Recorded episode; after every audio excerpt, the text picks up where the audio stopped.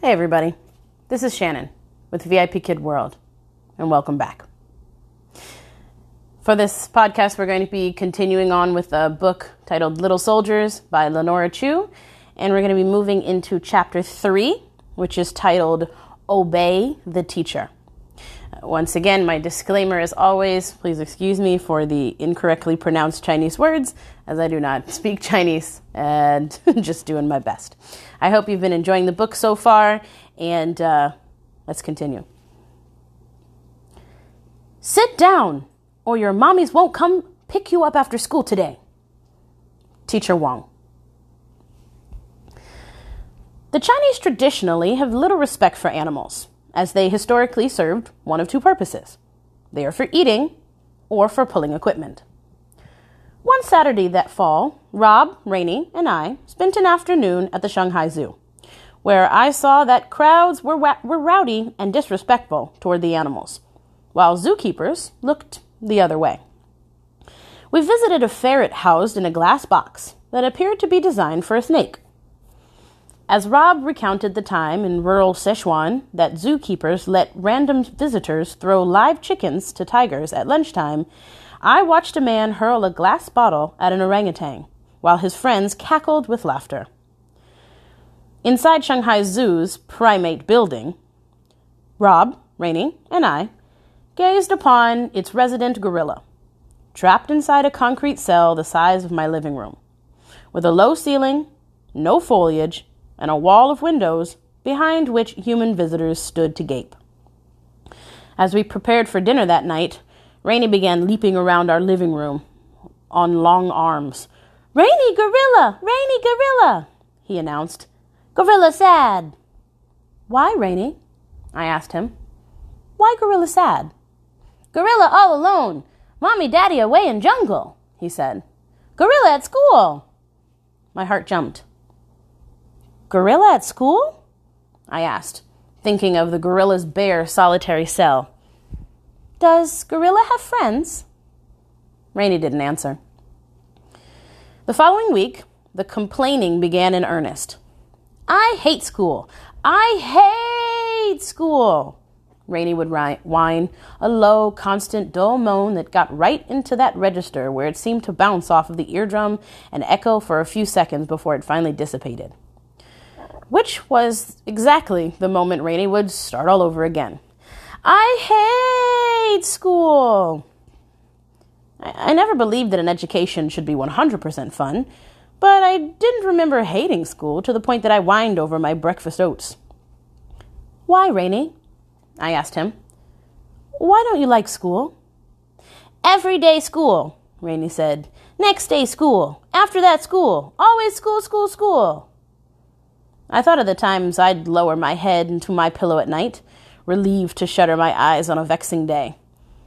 It was natural to experience an adjustment period to anything, especially to living in a foreign country and attending school with Chinese classmates.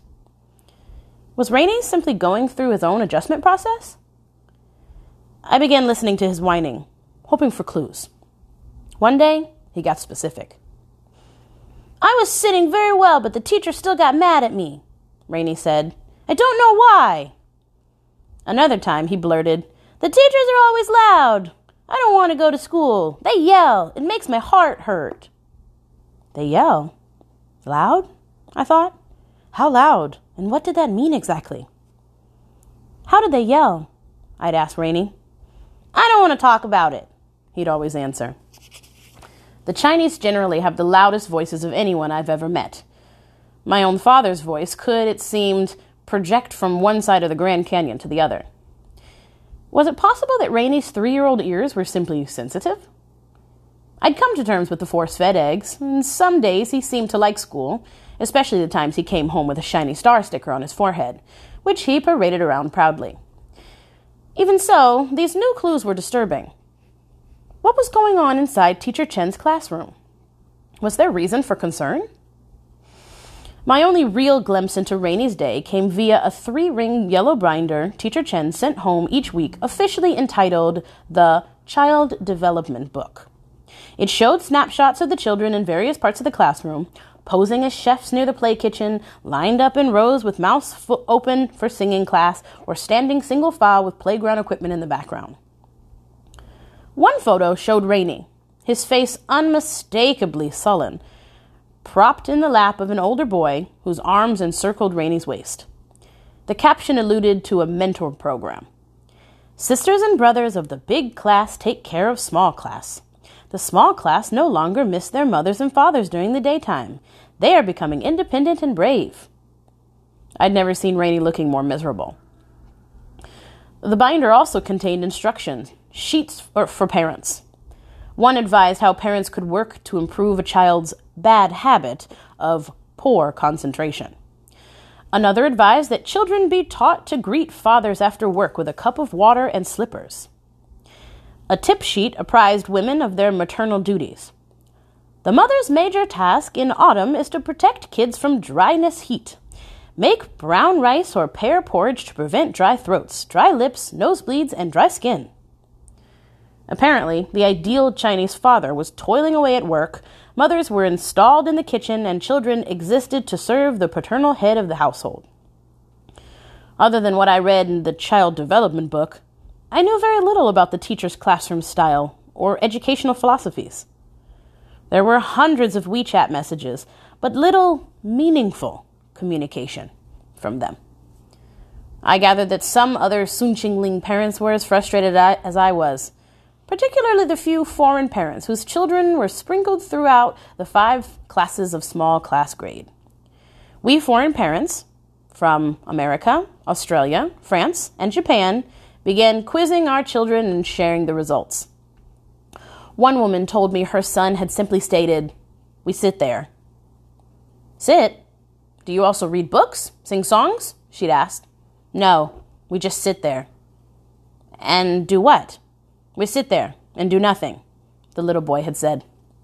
Another mom told me her son said they go outside and balance sandbags on their heads, and that he seems happy with this activity.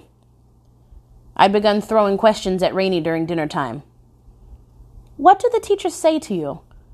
What does the school IE say to you? What do you do during school? Rainey would not respond. But as the day, days passed, my son began to use my desperation as leverage. I'll tell you about school if you don't make me go to bed tonight. Buy me some gummy bears and I'll tell you about school. And finally, I'll tell you about school if you let me stay home from school. I began creating excuses to visit Sun Qingling during the school day, showing up just before lunchtime to drop off an extra shirt for Rainey. Making sure children were toasty warm was of supreme importance to Chinese parents. Or paying school fees in person rather than bank by bank transfer. Public elementary and middle schools are typically free under the government's compulsory education plan for grades 1 through 9. But kindergartens, which take children as young as 3, aren't yet compulsory and charge tuition. Each time I oh so casually sauntered past the door of cl- small class number 4, I looked around to ensure no adult was nearby and tiptoed over to place an ear on the door. I could never hear anything. I felt like a crazy person. Sun Qingling was impenetrable. One day, I tracked down Principal Zhang after school, hoping to get permission to stand in the back of a classroom, any classroom, for a few hours. At pickup time, Zhang was standing at the edge of the green lawn, watching families stream out of the school gates. And I stepped up carefully, making sure I didn't block her field of vision. Hello, Zhang, Huang Zhang. I'm Rainey's mother. Thanks for allowing us into the school. I told her. We're very excited to be here. How how? She said. Good, good.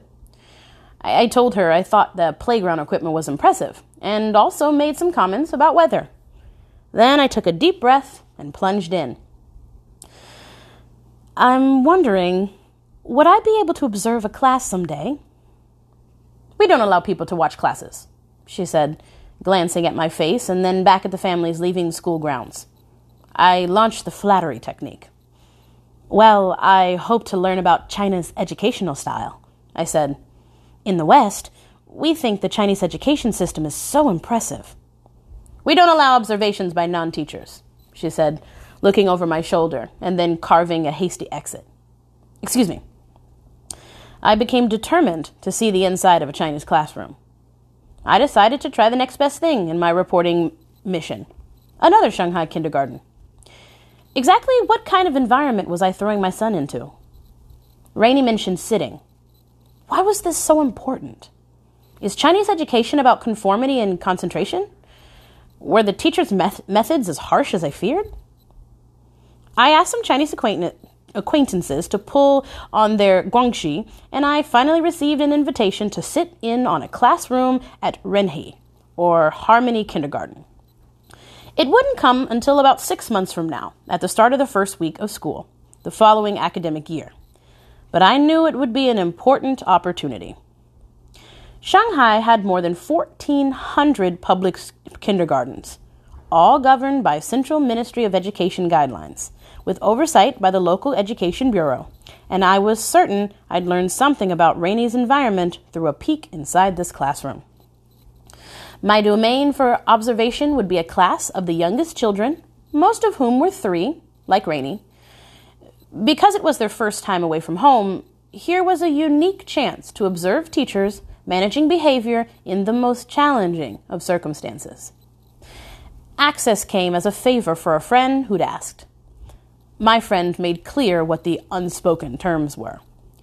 A gift for the teacher would be expected. Oh, what would be an appropriate value? Say 1,000 kuai? That was $160, and about a quarter of a teacher's monthly salary. In China, when you needed something to happen, tactical prowess was never as effective as a main course of guanxi with a side of gift. Would a coach purse work? I countered. I have a few handy. Yes, coach is good. I arrived at Harmony Kindergarten at 8:32 a.m. and knocked on the door of small class number 1. The sounds of wailing wafted through the locked door. Teacher Lee answered. A slender 30-something with a pixie cut and eyebrows drawn in thick black pencil. Today is going to be a be Luan, chaotic. Lee said as she ushered me inside, locking the door behind us with a click. It was the first day of school at Harmony Kindergarten, and I found 28 tiny, wandering children in various stages of distress. Most were crying, and some were uttering variations of the refrain, Mama, Mama, I want to go home. They'd spent their first three years of life in the coddled comfort of home, with parents and grandparents lording nearby. That had ended abruptly with their enrollment in kindergarten and the commencement of a long, narrow road that is the formal Chinese education. Fittingly, the road started with an order. Master Teacher Wang was in charge of today's lesson. A fearful woman with long black hair that seemed to pull down with it all of her facial features as the strands fell toward the floor. Wang had sharp, focused eyes, a turned down mouth, a chin that seemed to point and jut, and a staccato voice that made you jump, since she liked to use sound as a weapon of surprise. Sit, sit, sit down, sit down, sit down, or your mummies won't come to pick you up after school today, thundered Master Wong. The children were meandering around, weaving between tables and chairs, as if some giant had taken a handful of roly poly weeble figures and tossed them into a shoebox. Some had come to rest, while others were wobbling around the room in search of something familiar. All looked confused. Mama! Mama! I want to go home! Teachers Wang and Lee were the masters of this class, and their goal this first morning was 28 little behinds planted in 28 tiny chairs. The wooden chairs were arranged in U shaped formation to face the front of the classroom, which measured the size of two car garage. The room was packed with the trappings of a Chinese education bunk beds stacked high against three walls, a dark chalkboard, two porcelain chamber pots already filled a few inches deep with yellow pea. Rainey's school was a touch more modern, although some bathrooms were, there contained squat toilets. Sit down! Wong and Lee marched around the room, eyeing the whimpering children. With nearly every step, they would encounter a small child and with a swift motion, they'd grasp an upper arm and maneuver a tiny body into the nearest chair. Both teachers moved deliberately. But Wang, in particular, had a way of sucking all the air from the room as she traveled, like a robotic vacuum cleaner that lacked an off switch. Sit down, Master Wang said. Sit down, or your mothers won't come to get you today. Sit down, or your grandmother won't come to get you, you today. Sit down, or I won't let you go home after nap time. The children cried harder. Mama, Mama, I want to go home. The din was phenomenal. The teachers were screeching over the noise. Wang was tall and thin, all angles of her face. She had a sharp voice that could turn from sugary sweet, hello, Miss Chu, to machete sharp, stand still, in quick succession. Her movements were also abrupt, pointing toward a vacant seat, rapping on a table three times, squatting suddenly to lift a child by the armpits and put her in the place. I thought about Rainey's first day and wondered how Teacher Chen had conducted herself with my child. Once most bodies were in position, the refinement of sitting began. Little hands on your legs, back straight, little feet by side by side on the floor. Wang backed up verbal orders with physical action, a potent combination. She would kick a misplaced foot into place, grab flailing hands and crush them flat against thighs, nudge back straight with a knock against each shoulder blade. After watching for about five minutes, I spotted an empty chair and sat down, feet side by side. I could always already pick out the troublemakers. One boy simply couldn't still his body upon command. He was big for his age, with a head nearly the size of a pumpkin and a broad body to match. He wandered about the classroom aimlessly. In America, physical size might draw predictions of athletic achievement.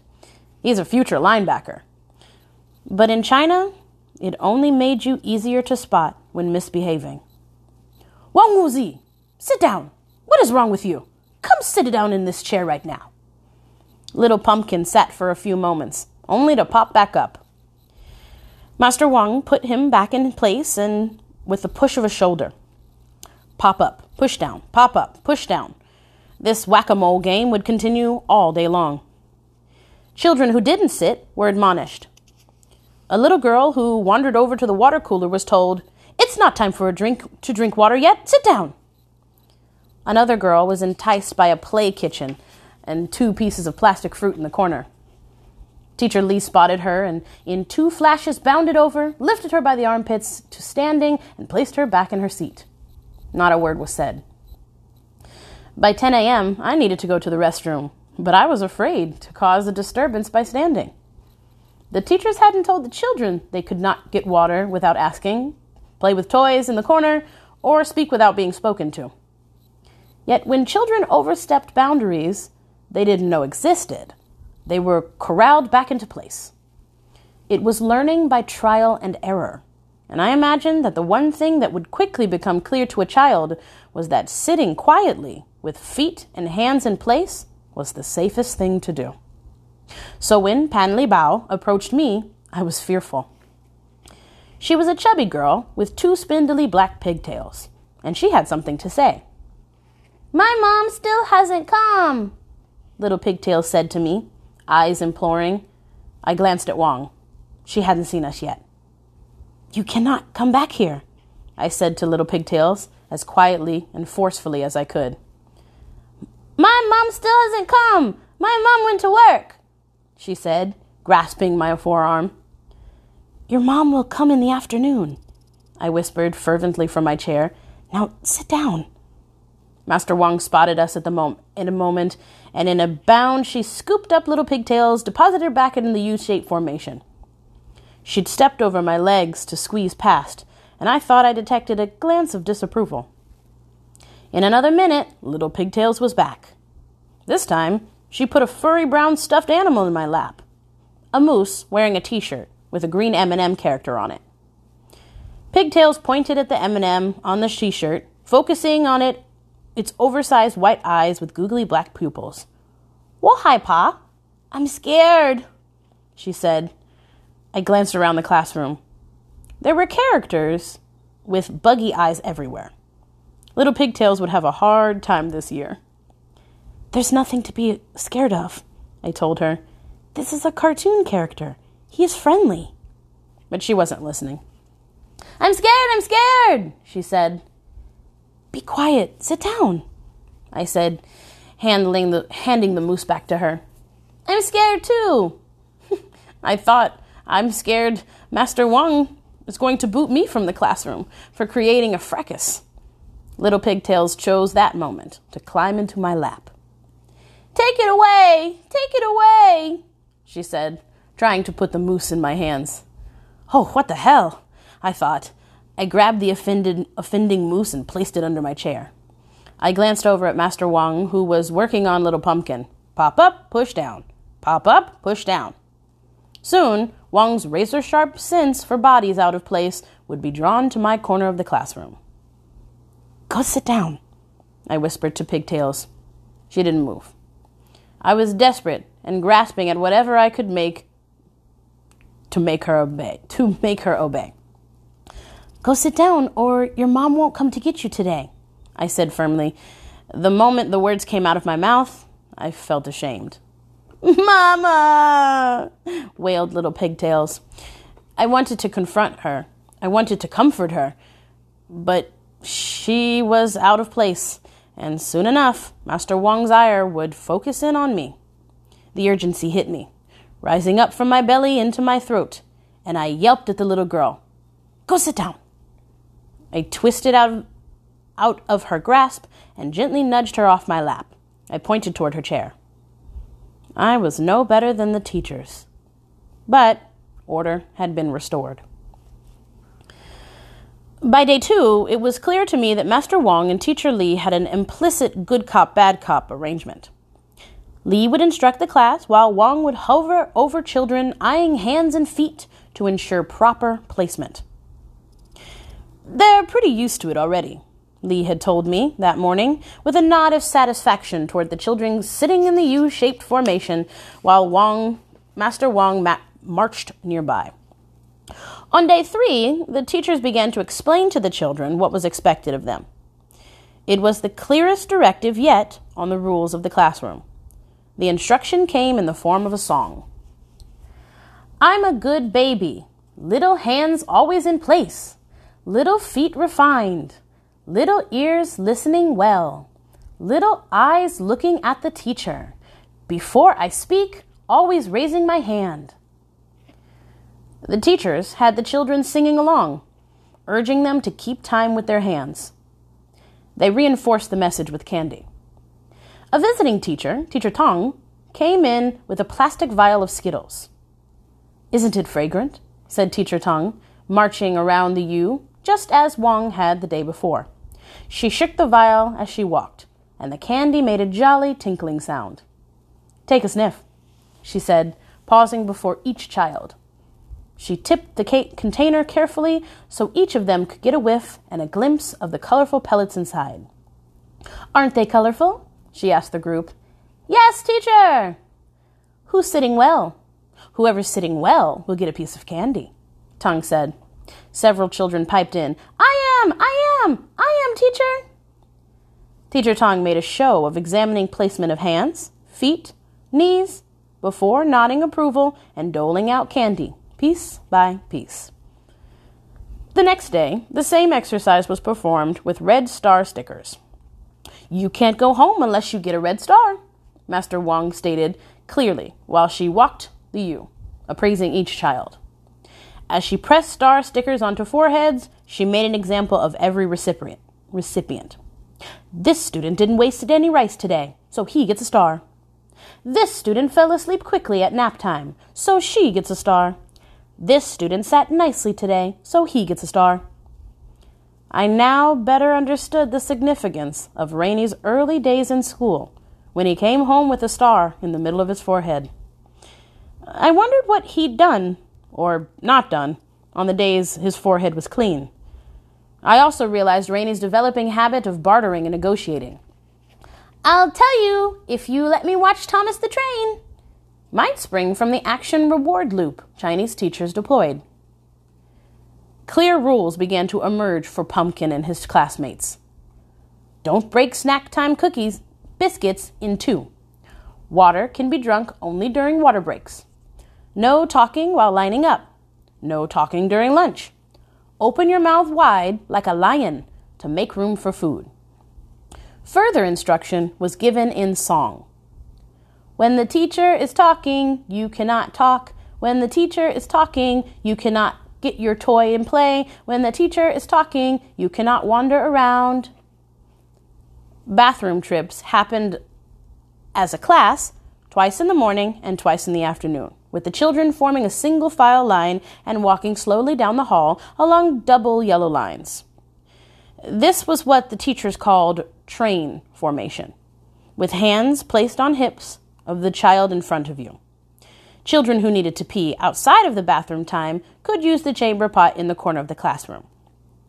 At the end of the day, you could lift the red plastic lid to see gallons worth of uh, accumulated pee, and possibly even a few floating brown logs, always a source of fascination for the children. Lunch was eaten in the hallway. There was no space for meals in the classroom, at tiny tables pushed up against the wall. A meal might be a quail egg over steamed broccoli, chicken and rice, or a section of Chinese sausage laid on top of fried noodles. Children were urged to finish their meals, and the consequences were clear. Do you want to get up from the table? Then eat your rice. If you don't eat your egg, your mom won't come to get you today. Is that how Rainey how they got Rainey to eat eggs? I wondered. The teachers were not without kindness. At times, usually when the children were sitting, Master Wong would flash smiles at her tiny charges. Another time, a little girl had been bitten by another classmate, and Wong held her for a few minutes, stroking her hair. Meanwhile, the bitter had been positioned in a chair at the front of the class. Excuse me. Meanwhile, the biter had been positioned in a chair at the front of the class, made to face his 27 classmates who stared past him for half an hour while a TV blared behind his head. It was a classic shaming ritual, and indeed the boy didn't bite or hit again that day. Little Pigtails was still having trouble with the M&M moose and brought it over to me several times. I'm scared. Take it away. Take it away. One time, Wong came over. What's the problem? she asked Little Pigtails. The child's voice f- failed her, and she began to cry. She could only point at the moose, her sobs increasing in intensity. After some time, Wong agitated the matter. No playing with your toy during class. I'll put the moose here so it can wait for you to finish class. Now sit down. Wong placed the moose on a sh- shelf six inches from Little Pigtail's chair. M&M's Google eye- googly eyes focused right on her face. Pigtail sat there, staring back, still in tears. When Wong wasn't looking, I kicked the moose under a chair. By now, Little Pumpkin's name was imprinted in my memory, as the teacher had screamed it so many times. Wang Wuze, sit down. Wang Wuze, put your feet side by side. Wang Wuze, what is wrong with you? Do you want your mommy to come get you today? Little Pumpkin was terrible at flying under the radar. First of all, he was a head taller than his classmates and full of energy. I sensed this was the most troublesome combination for a Chinese schoolboy large and lively. Besides that, I'd seen him four days in a row, and he was always wearing a brightly colored shirt. He lacked good camouflage. One time, he was particularly offensive to the teachers. He had wandered from his chair toward a few toys in the corner during a lesson while Teacher Wang was talking, and she really lost her temper. Wang Wuze, you don't get a chair. You will stand. In three leaps, she was over by his side and swatted his chair away. It fell over, clattered against the floor a few times, and then lay still. All the children fell silent, watching, and I also froze in my chair at the back of the room. I was keenly aware that an acquaintance had secured my way into the classroom by presenting me as an observer. And although I was disturbed by what I was seeing, I didn't feel it was my place to intervene in any way. I was gradually becoming captive to this situation. Little Pumpkin looked at the toppled chair, and tears came to his eyes. Suddenly, all he wanted was that chair. I want to sit! I want to sit! He grasped for Master Wang's arm, seeking comfort, but she flung them out of reach. Little Pumpkin then reached for her hips, attempting an awkward hug, but she stepped away. Boo Bao, I won't hold you. She said at the top of his head. Do you want a chair? Do you want a chair now? Yes, yes, I want a chair. Then you sit in it. Wang said, If you don't sit in it, I won't give it to you, and your moms won't come to get you after school. The Chinese always have an eye toward efficiency, and sitting accomplishes many goals at once. It imprints the relationship between teacher and student in a physical way, with the master standing tall and the subject relegated to a lower elevation. Sitting is also a convenient way to maintain order in a classroom rammed full of little bodies. In America, many early educators favor circle time, where children and teachers sit side by side in a giant loop. Circle up, they'd say many times a day. Teachers and children gaze upon each other at eye level. The Chinese I spoke with consider this arrangement extremely odd. The children stand up and come in and out of the circle whenever they wish, said little Pumpkin's teacher Li, who once stood witness to this phenomenon. We don't have that luxury in China. You can't just get up and get water when you're in class. There are a lot of kids. They need to be sitting. You can't just do whatever you want. There have to be yaoshi, standards. But should three year olds be expected to achieve sitting? Aren't the authoritarian methods required to get there a bit harsh? I dare not ask Little Pumpkin's teacher, so I sought out the expert Guo Liping. Guo Liping educates preschool teachers at one of China's top universities for early childhood education. His faculty profile states that he specializes in the cognitive development of children, and he has published research reports evaluating the quality of early education in China. I ask him to coffee, my head bring, brimming with questions about disciplinary style. The difference between the American and Chinese education styles, uh, styles of education has to do with God, he says. God? I ask Guo who sits across from me in a Shanghai cafe sipping a latte. Westerners have the church and the authority of God, while the Chinese have their teachers, he explained. In the United States, many children attend church from a young age. So the average kid will learn from Sunday sermons when to speak, when to sit, when to pray, and when to break for a meal, he told me. Internalization of the rules starts from a very young age. Chinese children must have rules of behavior impressed upon them externally. And that's where the teacher comes in, Guo says, emphasizing his declaration with a lift of his latte. The Chinese have no religion, and there is no one else to teach the rules of behavior. Teachers are the ultimate authority. I wasn't sure about the link between church and schoolhouse behavior, but I found it fascinating that a Chinese researcher accepted such an idea as fact. Why do teachers yell in the class here? I asked. Here, Guo began to make sense. Speaking loudly in tradition is, is tradition in China, he said. China, in an agricultural society and in rural areas, speaking loudly makes people feel happy and lively. I moved on to threat making by teachers as a classroom technique. Yes, this is not what we want, Guo says, shaking his head. Nowadays, we try to teach that threatening children cannot be included in our education system. But in practice, there will be problems. In our traditional culture, teachers are in a higher class than students, which influences the way they treat them. In America, teachers respect children as individuals. But in China, the individual is stressed less than society. In other words, Confucius and the ideal of social harmony still have an effect on classroom dynamics. I knew from just a few days of observing the Xinan kindergarten that such harsh methods might be critical to keeping order in crowded classrooms, especially when students outnumbered teachers by large ratios. Guo Liping confirmed that with more than 50 children in a classroom, it's simply impossible to let children step out of line. Teachers can only criticize and control. Criticize and control. Indeed, the number for Chinese classroom sizes are legendary 40, 60, 75.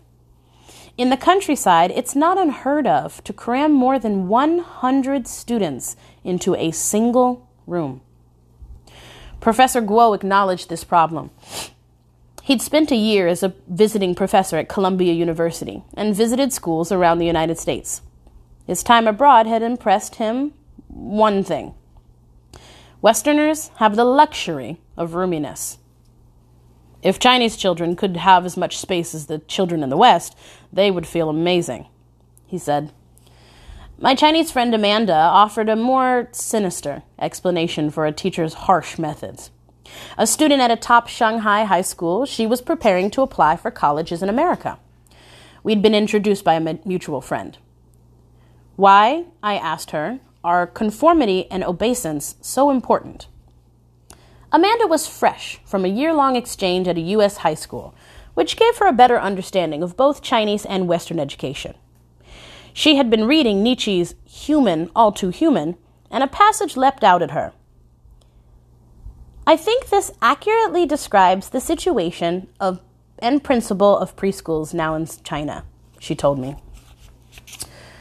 The quote reads The environment in which they are raised tries to make every human being unfree by always keeping the smallest number of possibilities in front of them. We describe a child as having a good character when its narrow adherence to what already exists becomes visible. The child testifies to its awakening sense of community. On the basis of this sense of community, it will later become useful to its state or its class. At Harmony Kindergarten, at the end of the week, the children were sufficiently subdued that Wang and Li attempted in an art class. It would be an exercise in drawing rain. Rain falls from the sky to the ground and comes in little dots, Teacher Li said, demonstrating on a piece of paper, tacked to a corkboard she methodically populated a blank white paper with dots that fell from top to bottom, then filled the page from left to right. The children watched. Li and Wang immediately fell into good cop, bad cop routine once again.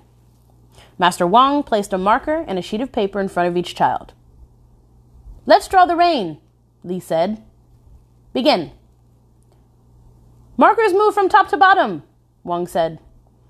In Li's classroom, rain does not blow sideways, nor does it hurtle to the earth in sheets. There are no hurricanes or monsoons. There is no figurative rain, such as raining tears or raining frogs or raining cats and dogs. There is no purple rain. In this classroom, rain is comprised of only tear shaped droplets of water that fall from sky to ground. This is drawn very well. Li said, picking up a paper and showing it to the class.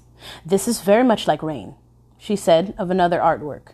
This rain falls nicely from top to bottom, she effused, remarking on another student's work. I glanced over at Pumpkin.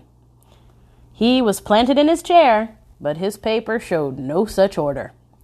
Thick purple streaks crisscrossed the page, right to left, left to right, sideways, diagonally, randomly, obliquely. In one corner, he'd simply pressed the marker down and moved it in erratic circles. His world looked like a lava lamp, gone psychedelic, with blobs of purple floating around the page. I was afraid for him. Later, on their way back from the bathroom break, the teacher stopped the children from coming into the classroom. They stood single file between the double yellow lines in the hallway as I hung back near the end of the line. Who's standing nicely? Master Wang asked. Silence. If you're standing nicely, you can go inside and get some water. Wang and Li walked up and down the line, observing placement of hands and feet, straightness in the back. For about three minutes, they walked up and down the line, hovering over the little soldiers. Try as I might to figure it out, it wasn't apparent to me what criteria the teachers were using to d- dismiss children.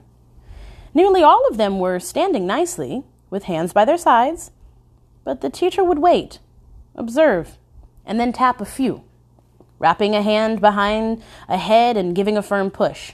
Dismissed. Go get some water. Then they would continue their stroll along the line. Before long, I understood that arbitrariness was the point and identified the exercise for what it was a demonstration of who was in charge. Even so, I observed that the children found little ways to express themselves. One little boy was making the shape of a gun with his hand, shooting imaginary critters, feet all the while planted firmly on the yellow lines. A girl was making small flapping hand movements from the wrists, emitting tiny bird like noises while keeping her hands by her sides. One boy had a hand down the front of his pants, fumbling around. I looked at this little group and imagined the 1.4 billion people of China. These children didn't seem unhappy, but they also weren't bounding with joy, openness, and curiosity that I'd hoped life would be for my son. It seemed to me that there was just a quiet acceptance of fate, of the system, the terms of which only their teachers fully understood and controlled. It was clear that those who would grossly overstep the bounds would be severely punished.